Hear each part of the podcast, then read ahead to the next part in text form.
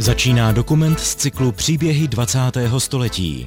Pravidelně v tomto čase se pokoušíme osvětlit známé i zapomenuté události moderní historie. Přinášíme vzpomínky těch, kdo ji tvořili. Vyprávíme příběhy, na které se zapomnělo, nebo se na ně mělo zapomenout. I novodobé české dějiny mají své hrdiny i zbabělce, temná období a chvíle velkých činů. Před více než rokem jmenovala jeho svatost papež František sedmým pražským arcibiskupem a 25. českým primasem monsignora Jana Graubnera, do té doby arcibiskupa Olomouckého a metropolitu Moravského. Vatikán po dlouhé době zvažování nalezl biskupa, kterého požádal, aby se stal tím prvním v české katolické církvi. Jaký je jeho příběh? Od mikrofonu vás zdraví Mikuláš Kroupa.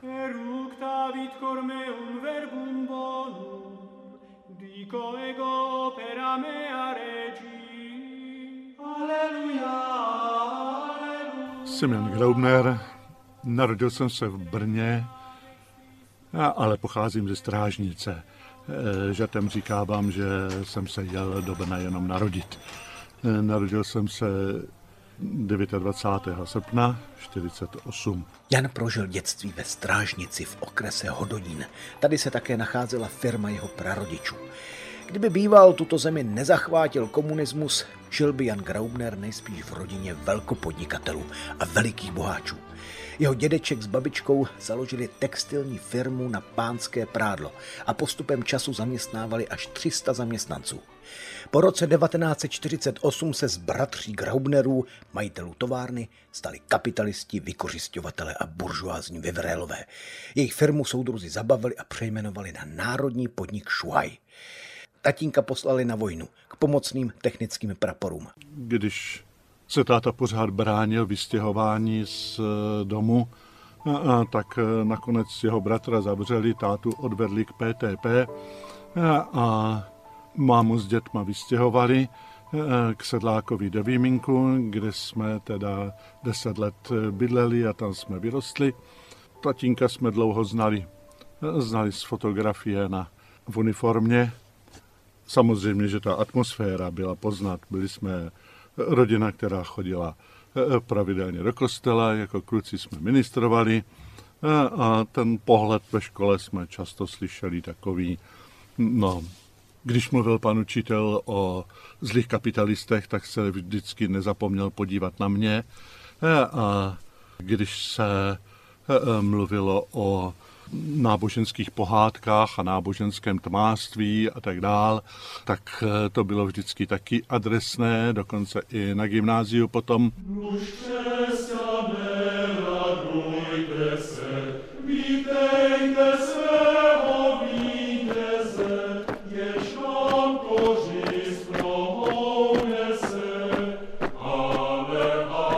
Tatínek Jana Graubnera sloužil v té době u pomocných technických praporů a dostával velmi malý žolt, který sice posílal rodině domů, ale ženě s pěti dětmi to nemohlo stačit. Graubnerovi žili ve strážnici velmi chudě. Bylo to náročné období, ale maminka se naučila starat o nás tak, že se všelico zpřešívalo a upravovalo a chodili jsme oblečení vždycky čistě, ale poměrně chudě, jeden po druhém dědil a přešívalo se. Musím říct, že postoj mé mámy zas byl velmi silně poznamenán postojem Evangelia. Říká, já jsem všem odpustila a když jsem odpustila, už to pro mě neexistuje, já na to nechci vzpomínat, já to nechci zpátky vyvolávat, co odpuštěné je pryč. Když mě pán Bůh odpustil a nepřipomíná mě to, já to druhým taky nepřipomínám. A možná, že tento její postoj hodně pomohl k tomu, no, že u nás byla ta atmosféra jaksi přátelská a pokojná, i když samozřejmě často se mluvilo o věcech, ke kterým se říkalo, to se ve škole neříká. Tatínek měl dva bratry. Jednoho estébáci zatkli, drželi ve vazbě a zatím jejich rodinu vystěhovali. Druhého bratra odsoudili na doživotí v nepřítomnosti, protože utekl na západ do Francie.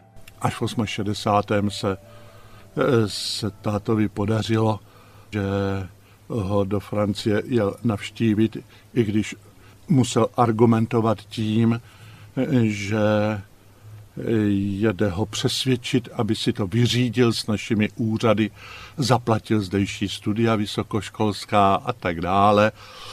Tak to byl argument, na který ho tenkrát pustili ven, ale stric se jsem neměl odvahu podívat až po roku 90, kdy už byl hodně starý nemocný, ale po roce 90 se přece jenom přišel podívat.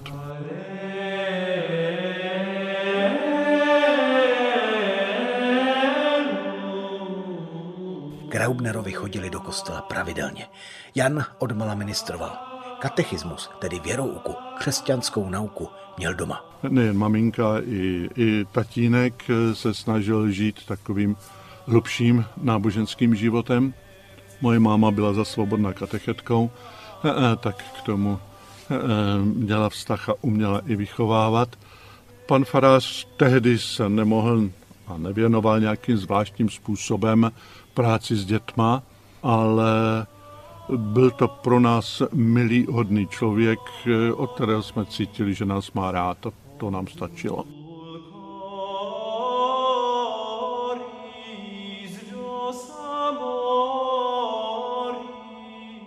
Janovi už na základní škole rostla touha jít do semináře, stát se knězem. Jenomže do semináře vedla cesta pouze přes gymnázium, přes školu, na kterou děti z kulackých a buržoázních rodin politicky nespolehlivých PT páků mohli zapomenout. Takové děti úřady posílali do učení bez maturity, anebo nejlépe rovnou do JZD. Sestra se nedostala eh, nikam, eh, nesměla ani na školu, ani do učení, mohla jenom ji přijali na dvouletý vyšívačský kurz, po kurzu vím, že tatínek psal na všechny podniky v okrese a nemohl najít pro ní práci, tak nakonec pracovní úřad řekl, že může jít k ševcům do Zlína, tedy do Gotwaldova tehdy, nebo e, pracovat do JZD. Tak sestra pak odešla do Gotwaldova, kde pracovala u ševců, maturitu udělat nesměla, když se přihlásila na večerní gymnázium, tak ji vyhodili tak udělala si ve Zlíně pak třeba státnice z francouzštiny, ale k maturitě se nedostala. Mně se trochu smáli. Jsi naivní, ty si myslíš, že tě na gymnázium vemou. No já přiznám, že tehdy jsem, nakolik je možné v tom věku vážně, vážně uvažoval o kněžství. A říkal jsem si, no ale bez gymnázia to nejde. Tak, tak já to musím zkusit. Dokonce si pamatuju živě svoji pouť na Hostín, asi první takovou dospívajícího kluka, se mě vrilo i to místo, kde jsem klečel a říkal něco v tom duchu, panu Maria, tady chodí lidi prosit o zázraky, mě nic nebolí, ale říkají mě, kdybych se dostal na gymnázium, tak by to byl zázrak. Já si myslím, že mám být knězem, jestli, má, jestli si to myslíš taky, tak se o ten zázrak nějak postarej. Nevím, jestli to byl zázrak, ale přijali mě.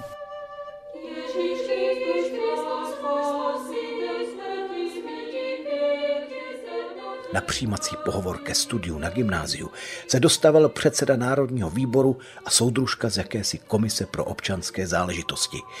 Jan skládal přijímačky někdy v polovině 60. let, tedy několik let po velké amnestii politických vězňů. To byla doba, kdy si komunisté začali uvědomovat, že by je mohl později někdo za zločiny a šikanu stíhat. A tak se šalmoucky rozhodli, že potomky z o něch nenapravitelných buržoázních křesťanských rodin, místo aby je vyhnali na pole, zkusí převychovat marxismem, leninismem a jejich víru, opium lidstva jim z hlavy vytlouct. Pamatuju si větu, že zaznělo, že mě přijmou eh, s podmínkou, že se jim podaří mě převychovat a než budu maturovat, že už řeknu rodičům, že mám svou hlavu a e, do kostela už chodit nebudu.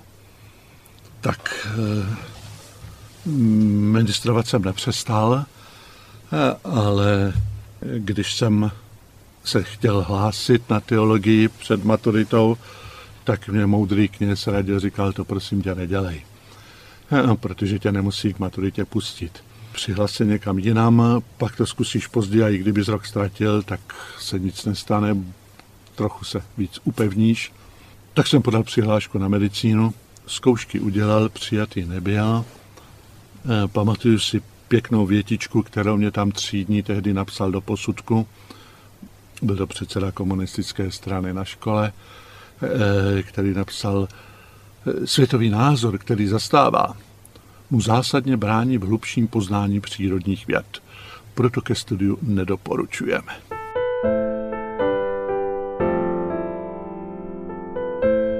Posloucháte příběhy 20. století.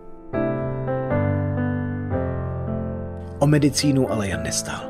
Chtěl studovat teologii, zasvětit život duchovní službě. Během léta si podal přihlášku do knižského semináře v Litoměřicích. Pozvali ho k přijímacímu pohovoru před kapitulním vikářem, což byl v podstatě komunistickým režimem ustanovený kněz zastupující biskupa.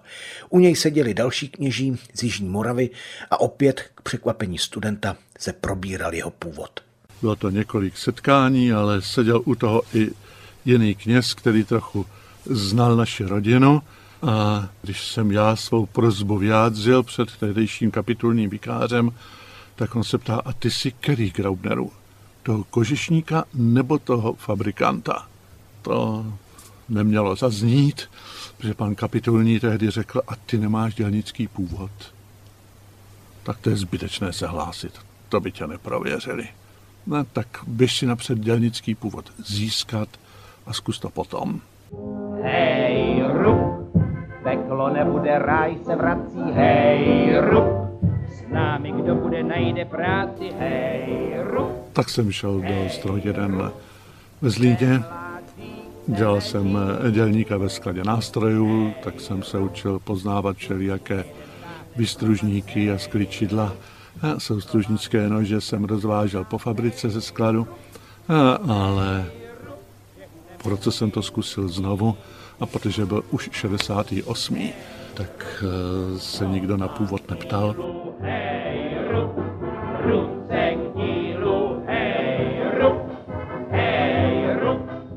Vyhublý, spíše tichý, vzdělaný a sečtělý skladník z Gotwaldovských strojíren Jan Graubner se po roce dělnické dřiny přihlásil znovu k přijímacímu řízení do semináře. V roce 1968 došlo k otevření pobočky Litoměřické cyrilometodějské fakulty Univerzity Palackého v Olomouci a právě sem byl mladík přijatý. Československo žilo naději po svobodě. ten příběh, který uvidíte a co tak divně začíná. Ten mohlo prožít vaše dítě, ať chce či nechce rodina. Na vysoké školy se začali vracet profesoři, co měli v 50. letech za sebou vězeňskou nebo dělnickou zkušenost. A i to se nejspíš částečně podepsalo na jejich pedagogické praxi. Hebrejštinu a starý zákon učil doktor Tobola, který až do toho 68. pracoval v agrostroji eh, u soustruhu, když mu řekli eh, po 20 beznadějných letech teď přednášet, tak to jistě bylo na tom poznat. Fundamentální teologii přednášel doktor Batušek, který se do té doby živil tady na univerzitě jako překladatel chemických laboratoří. Tak někdy na tom bylo vidět, že přednášku psali do rána, ráno přišli přednášet. Studenti teologie si z přednášek pečlivě dělali poznámky. Někteří profesoři své přednášky přímo nahrávali na magnetofon a studenti záznamy přepisovali.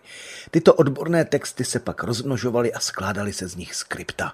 Byla to ohromná práce a s dnešním způsobem studia, kdy studenti mají nepřeberné množství skvělých odborných knih, se to nedá srovnat.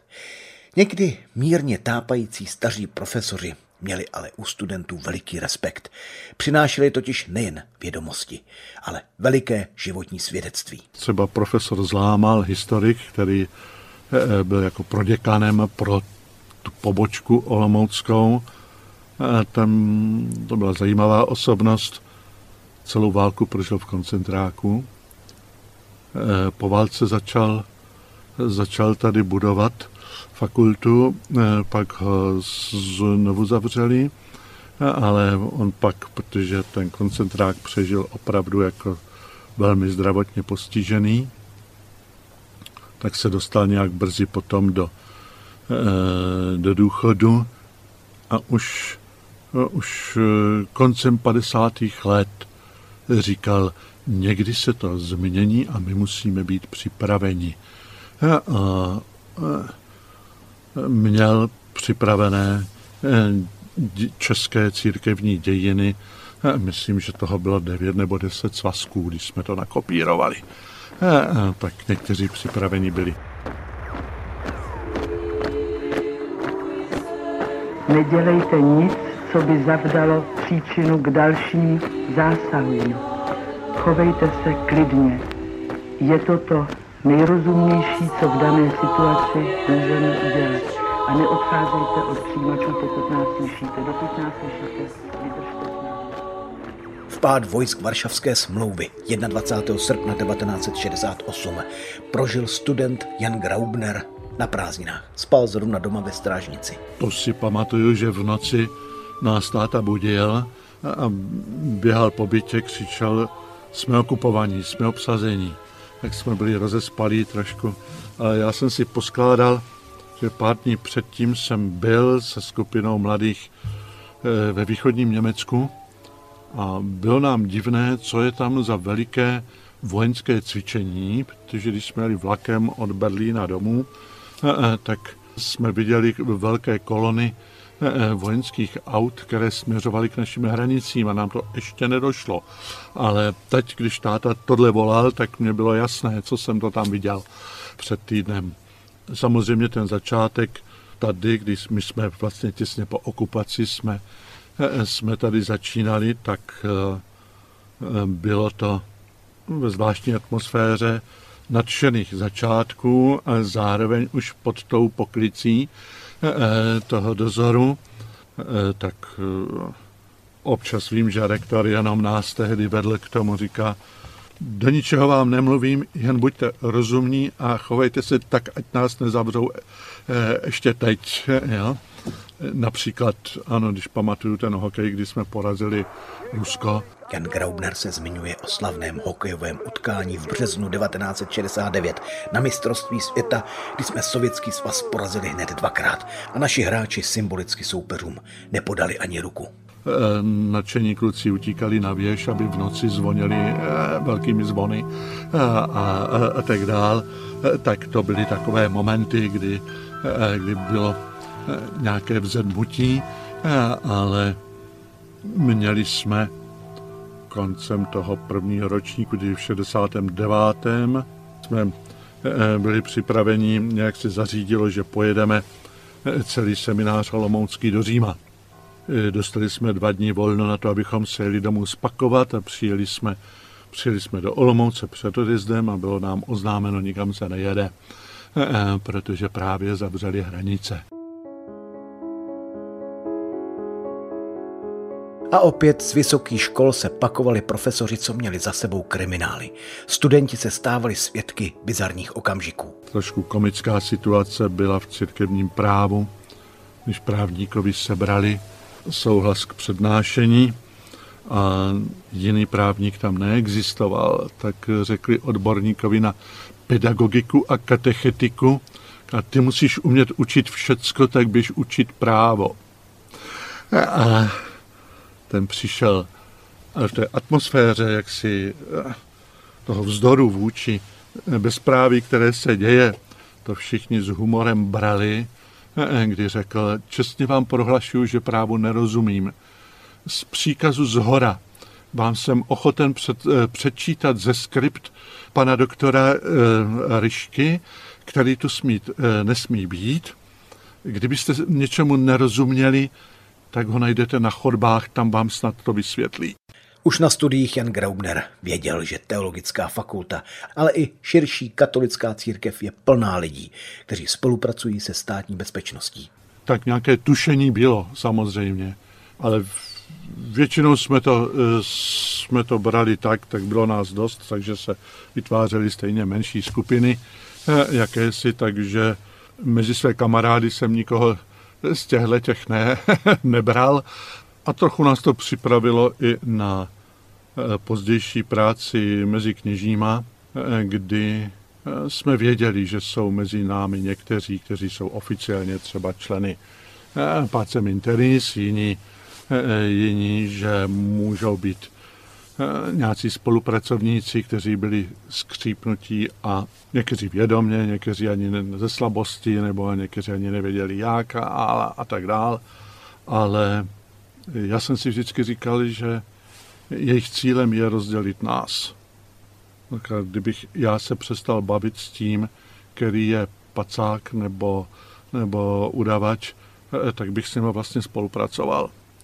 Takže já s ním budu mluvit o počasí, já s ním budu mluvit o e, nezávadných věcech, eh, ale nezapomenu na něj, když má narozeniny nebo svátek a tak dál, ale jsou věci, o kterých s ním mluvit nikdy nebudu. To budu povídat zase před někým jiným. Takže toto se mně zdá, že nás tak nějak jako trochu formovalo na to. Posloucháte příběhy 20. století.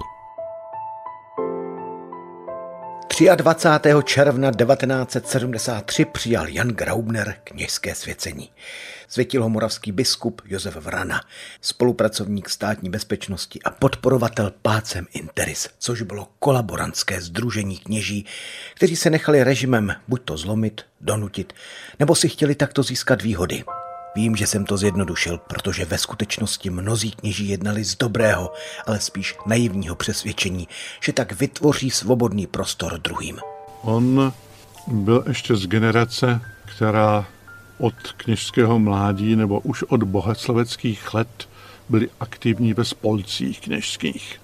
No, bohoslovecké spolky, kněžské spolky, to, to, to spolkaření tam, eh, tam bylo jako mladý učil na gymnáziu v Kroměříži a, a když ho zavřeli gymnázium, tak byl kaplanem ve Zlíně, pak byl na krátkou dobu zavřený.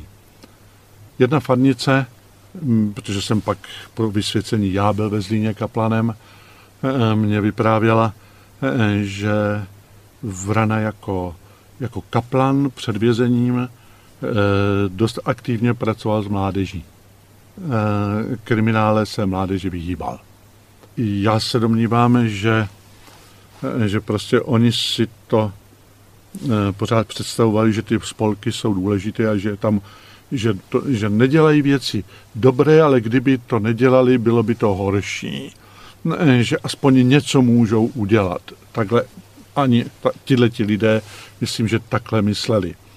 Myslím si, že že to nebyl člověk, který by zradil své kněžství, ale byl to člověk, který volil tuhle, jaksi, řekněme v úzovkách, diplomatickou cestu, eh, kde si uměl eh, to svědomí trochu, eh, trochu ohnout volnějc a v těch představách prostě, že něco dělá.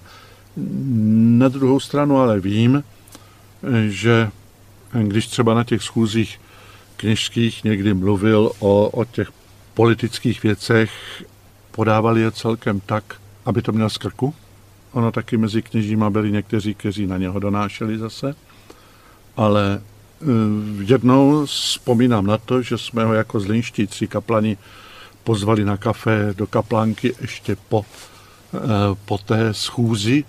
Eh, mezi třemi mladými kaplany mluvil úplně jinak ten člověk povzbuzoval nás k tomu, nemějte strach, pracujte, na to jste tady. Trochu jsem viděl ten rozpor, jo? ale tak tam jsem si říkal, je to člověk, který jistě nese zodpovědnost, svým způsobem si říká, že on se nějaký, nějak obětuje za to, aby to mohlo jít. Nechci říkat, že to bylo dobře, ale eh, říkám můj dojem, eh, jaký jsem měl z něho.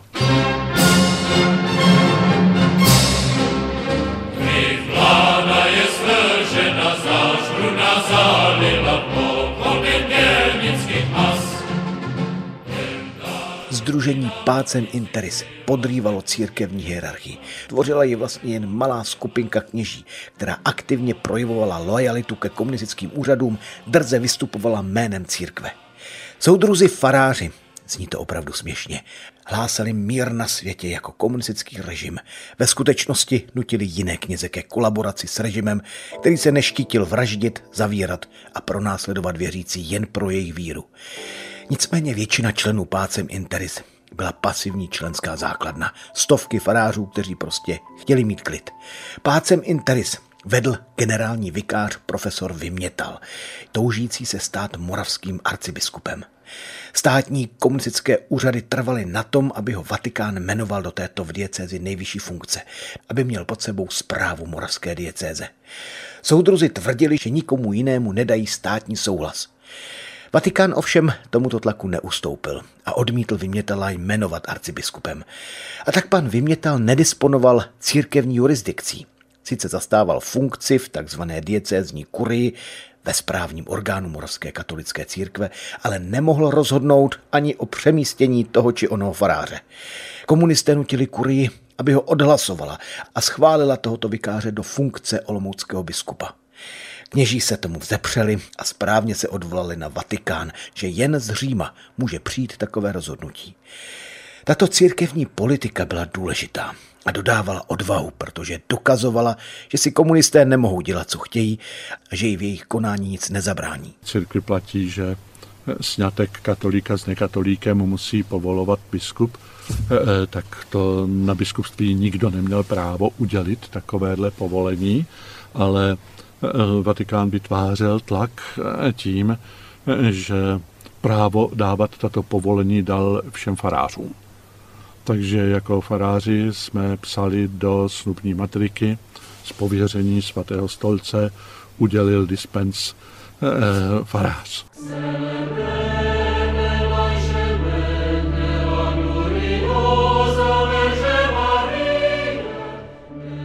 Komunisté si s křesťanstvím nevěděli rady. Podle Marx leninské doktríny se jedná o iluzi štěstí, opium dělnické třídy. Marx vysvětluje náboženství materiálními příčinami, to je společenskými podmínkami. Podle Marxe Chudá vykořišťovaná třída dělníků hledá v náboženství iluzorní útěchu. Proto v nové bezstřídní šťastné komunistické společnosti již není místo pro kostely, nedělní bohoslužby a očenáše. Jenomže lidé i při nastolení komunismu do kostela chodit nepřestali. Takže soudruzi přišli s tím, že přechodná fáze potřebuje regulaci náboženství. A to bude vykonávat nový státní úřad pro věci církevní.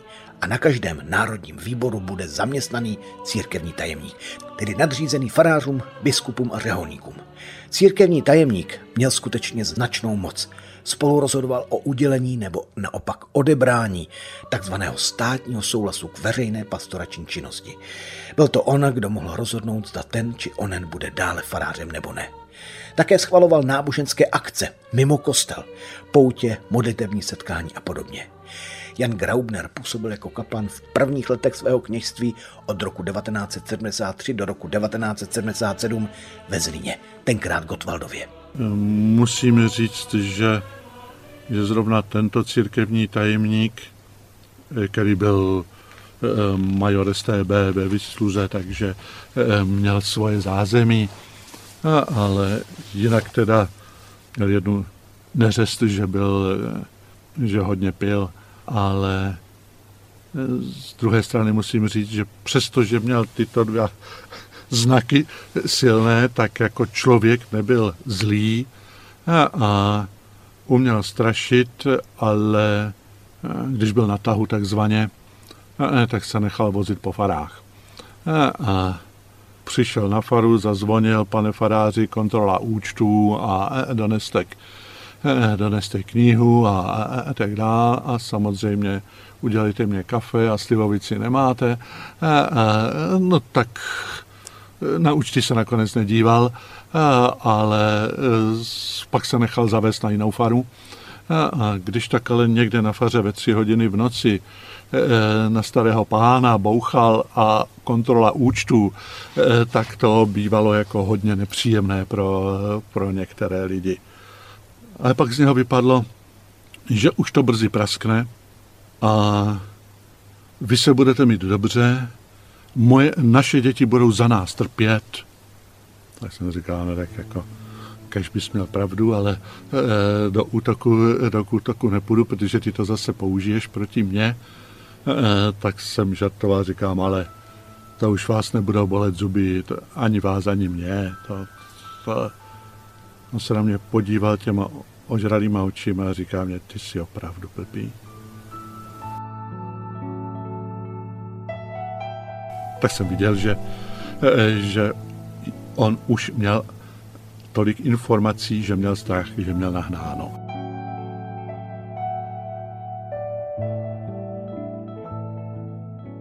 Jan Graubner za normalizace balancoval, proplouval mezi udavači, estébáky, církevními tajemníky, faráři v páce Minteris. Dnes jsou archivní dokumenty z té doby k dispozici. Arcibiskup si v nich ale nelistuje. Já musím říct, že jsem svoje svazky nikdy nehledal. Eh, já jsem, eh, vím, že na mě někteří donášeli, občas jsem to slyšel i, i od novinářů, ale tomhle se řídím zkušeností mé mámy a říkám si, já to ani nechci vědět, kdo na mě donášel. Mně by se těžko odpouštělo a těžko se s ním jednalo. Já mu radši odpustím tak, aniž bych to, e, aniž bych to věděl. Takže já jsem se opravdu nezajímal o, o to, co tam e, na mě kde je. Nevím. Jestli to je, nebo to bylo zničeno, nevím. Procházel jsem archivní dokumenty, ve kterých je jméno Jan Graubner uvedeno jako zájmová osoba, což znamená, že o něj státní bezpečnost stála. Chtěla ho za spolupracovníka, ale nestalo se tak. Není těžké ani zdlouhavé díky digitalizaci archivu procházet udavačské zprávy. Internetová badatelna vám po registraci umožňuje procházet svazky online. V úctě k panu arcibiskupovi vyhovím jeho přání a nebudu z nich předčítat. Nic podstatného k příběhu jsem v nich stejně nenašel. Jan Graubner však byl i podle archivu státní bezpečnosti kontaktován a zjišťována případná možnost nějaké další spolupráce. Soudruzi však narazili. Schůzky, kde ho přemlouvali, si nejspíše nahrávali na magnetofon, domnívá se pan arcibiskup. Dvakrát byli u mě, já jsem to chápal jako pokus o jaksi navázání kontaktu a, a získání mě. Tehdy jsem protože to trvalo přesně tři čtvrtě hodiny, kdy u mě byli, tak jsem si vysvětloval, že tehdy byly 45 minut kazety, eh, eh, tak eh, a kufřík byl na zemi mezi nimi a mnou, tak pak to zkusili ještě jednou. To tehdy tak jako naráželi na, na to dělat něco pro ten mír a tak to jsem říkal, jo, to, víte, to já, to já jsem pro.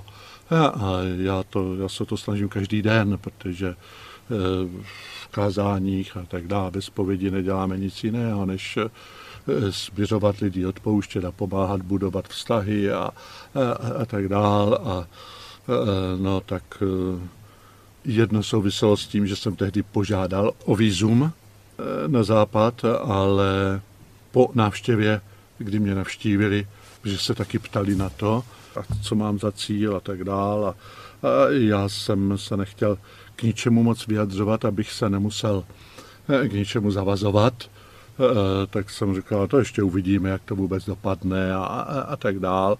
No a když jsem si přišel propast, tak pízum nebylo. A řekli mě, no vy jste někde říkal, že asi nepojedete.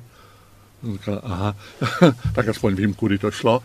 Ale že byli, že chodili eh, poslouchat eh, s magnetákem na, na kázání, to, to jsem věděl, to lidi, to lidi říkávali, eh, že, že zase tam byl dneska ten chlap.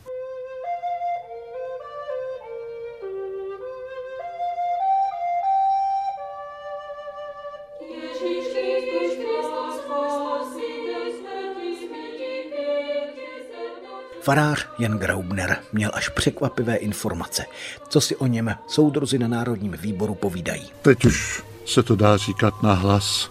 Manželka jednoho, eh, jednoho pracovníka z výboru chodila do kostela.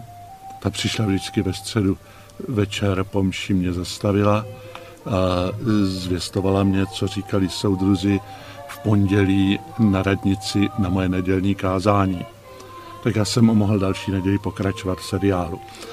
A ona zase přišla, vždycky mě to přinesla, tuhle informaci, tak eh, ano, tam jsem eh, jim trošku eh, brkal na nervy.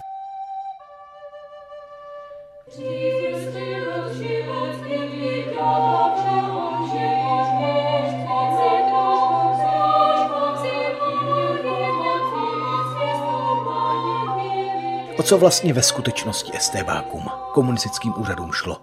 Za normalizace už muselo být všem jasné, že církev a víru chození do kostela zakázat nelze. Někdejší STBák, bývalý major, který měl na starosti křesťany, Jaromír Ulč, paměti národa tuto záležitost podrobně vysvětlil. Trochu jako bychom byli u výslechu. Ano, věnujte se e, duševnu v rámci vaší komunity, ale nechoďte nám mezi normální lidi. Nestůjte nám, jako dneska to vidíte všude, u metra vám, vám tam stojí, sice oni jsou hrozně slušní a podobně, prodávají tam, že jo, nebo ne prodávají, dávají lidem, oslovují lidi, ať si to získávají někde, ale ne na veřejnosti nám se neukazujte na veřejnost, nám nechoďte. A že úkolem je udržet ty církve a sekty v dimenzích, které jsou žádány vedením státu. To znamená, aby nedělali blbosti, ať si dělají svoji víru, ať si chodí všichni do kostela, ale ať nemluví do politického života a ať se nesnaží tady něco obrátit. A to bylo naším úkolem a k tomu jsme museli mít prostě lidi, agenturu, která byla usazená na špičkách těchto církví a sekt a který ovlivňovali ty ostatní členy.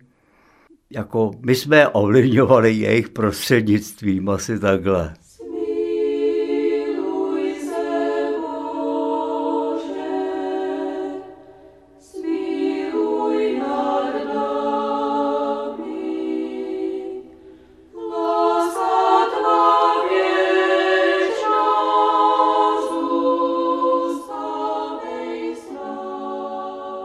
Po čtyřech letech působení v Gotwaldově byl kněz Jan Graubner odeslán do Vlašských klobouk. Důvod mu sdělil církevní tajemník před přítomným moravským biskupem Vranou a ještě jedním páterem, se kterým si tam vyřizovali účty. Graubnerovi, nejspíš opilý státní tajemník, sdělil, že ho potrestá za to, že si dovoluje mluvit s lidmi mimo kostel. Že přece mám působit v kostele a nikam nemám chodit. Ještě jeden tam byl sousední farář, tam byl taky zvaný na koberec. Tam to skončilo jeho přeložením a nemohl pochopit, že ho nutí k tomu, aby poděkoval za to, že je jenom přeložen, eh, že mu neberou státní souhlas a byl velmi, velmi jemný. Eh, já jsem si řekl, že změním taktiku a začal jsem být trochu hrubý.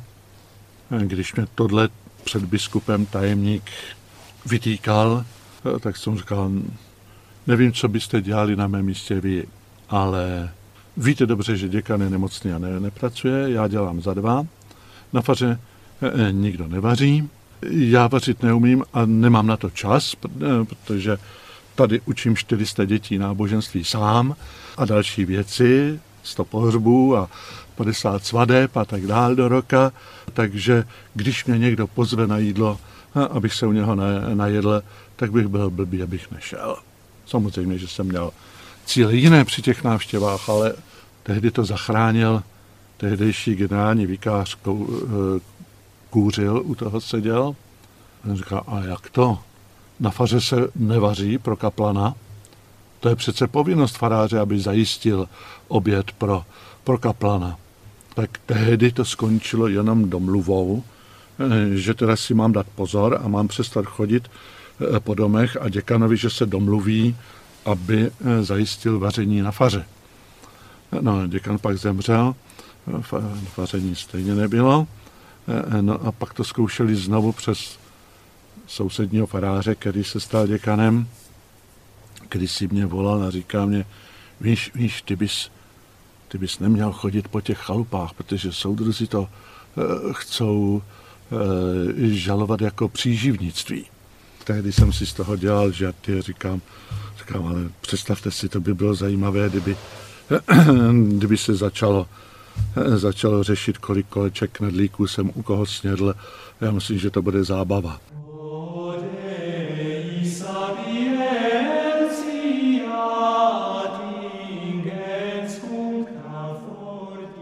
Jan Graubner se scházel s mnoha křesťany. Na Moravě rozvinuli rozsáhlou síť katolíků. Navzájem se povzbuzovali, scházeli se na poutě, půjčovali si sami z daty duchovní literaturu a organizovali také pověstné, velmi oblíbené křesťanské diskotéky, na které ovšem Páter Graubner nechodil. Podílel se ale na programu, který by dnes u mladých nejspíš neobstál. V muzice uděláme průřez všeho. Ať je tam nějaká dupárna, ale ať je tam i vážná muzika, ať je tam nějaké zamyšlení. A je to bez alkoholu a končíme v půlnoci. A chceme každého zapojit nějakou aktivitou. E, takže jako vstupenka e, bylo, že se podílel na výzdobě sálu nebo programu, nebo, e, nebo něco přinesl k snědku, nebo aspoň vystoupil s nějakým vtipem. Ale pravda je, že je v té horní lhotě to byly vlastně první jakési křesťanské diskotéky, eh, na které pak jezdila mládež z Vážska i Slovácka a pak hm, se samozřejmě do toho vesnického kulturáčku nemohli vejít, eh, tak, eh, tak to přešlo na další místa. Kriste, synu živého Boha, smiluj se nad námi. Jan Graubner působil od roku 1982 jako farář ve Vizovicích a měl na starost farnosti v Provodově a Horní Lehotě. Proč se tenkrát nepostavil režimu vehementněji, veřejně, třeba podpisem Charty 77? Dostala se mu do ruky? Dostala, dostala samozřejmě. Já jsem ji nepodepsal. Skupina kněží, kde jsem tehdy já eh, byl angažovaný, eh, eh, tak se říkalo, bylo, eh, byli to kněží eh, spojení s hnutím Fokoláre. Duchovní hlavou byl tehdy pater Karel Pilík. Tak on říkával, nechme to druhým a, a my zkusme pracovat prostě naplno. Tím, když nevezmeme na sebe tento štítek, budeme schopni zaspracovat v té duchovní rovině trošku víc.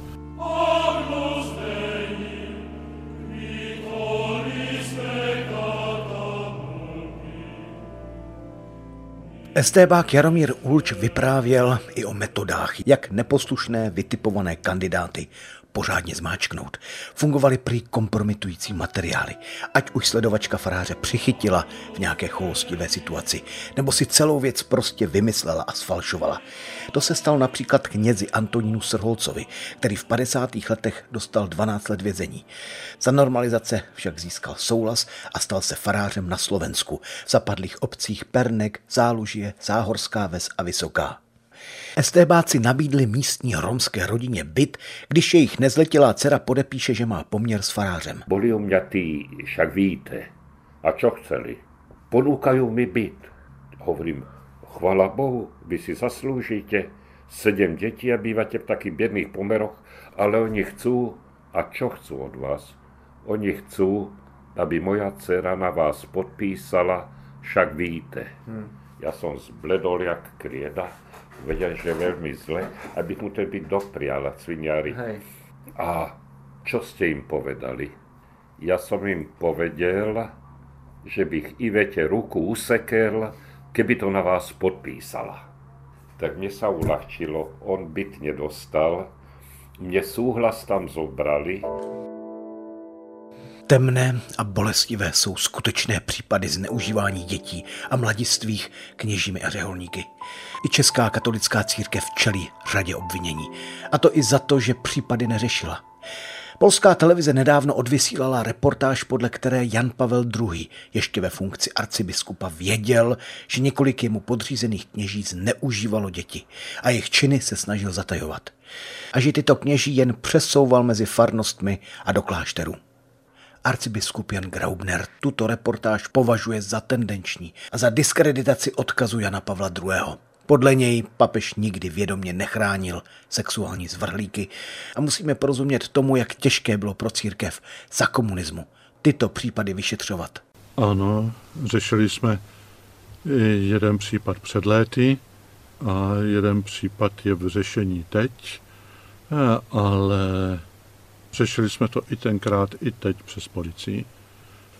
Já si myslím, že je potřeba být kategorický v těchto věcech, to se, to se nedá, nesmí tolerovat.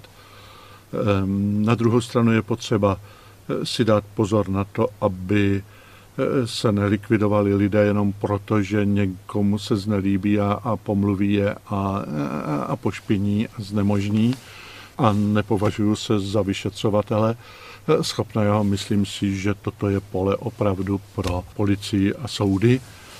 A samozřejmě, když to bylo poprvé, tak tak byl to šok, byla to věc naprosto neznámá, člověk nevěděl, jak se v tom má orientovat, to, to přiznávám, ale dělali jsme to tak a myslím, že i do budoucnosti je potřeba to vždycky dělat, e, takže tyto věci patří soudu e, a policii. Jiná věc je, že může třeba soud někoho i očistit, nebo, nebo může říct, že je to příliš stará kauza a dneska už se s tím nebude nic dělat a tak dál. Ale tak e, pokud ale zase vidíme, že je tady jakýsi mravní pád, e, tak k tomu nemůžeme být toho stejní, že v tomto směru se dá říct, že jsme nebo musíme být i přísnější, než je ta policie. Posloucháte příběhy 20. století.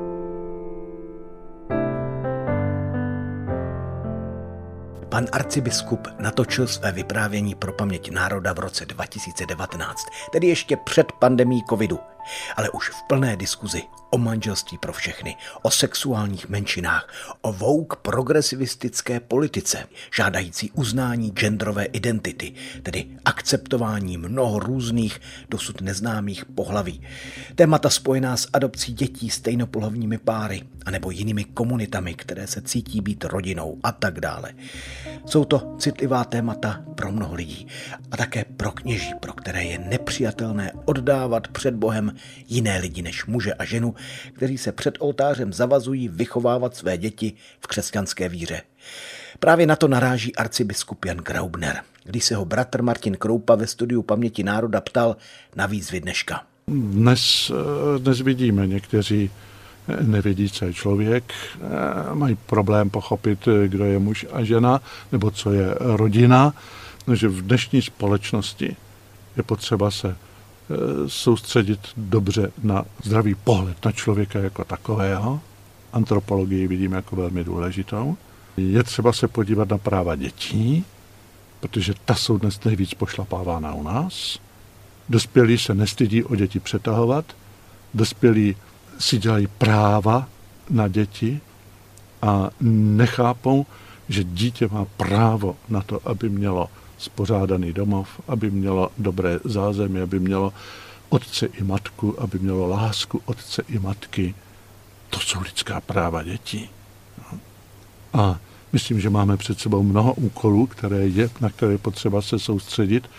Pak se nám snad podaří vyřešit i některé problémy, eh, kterými dnešní společnost trpí. Neznamená to, eh, že křesťanství dneska tady změní a obrátí svět, ale považuji za důležité, aby křesťané vydávali toto jasné svědectví eh, svého života, nabízeli cestu, která ukazuje naději.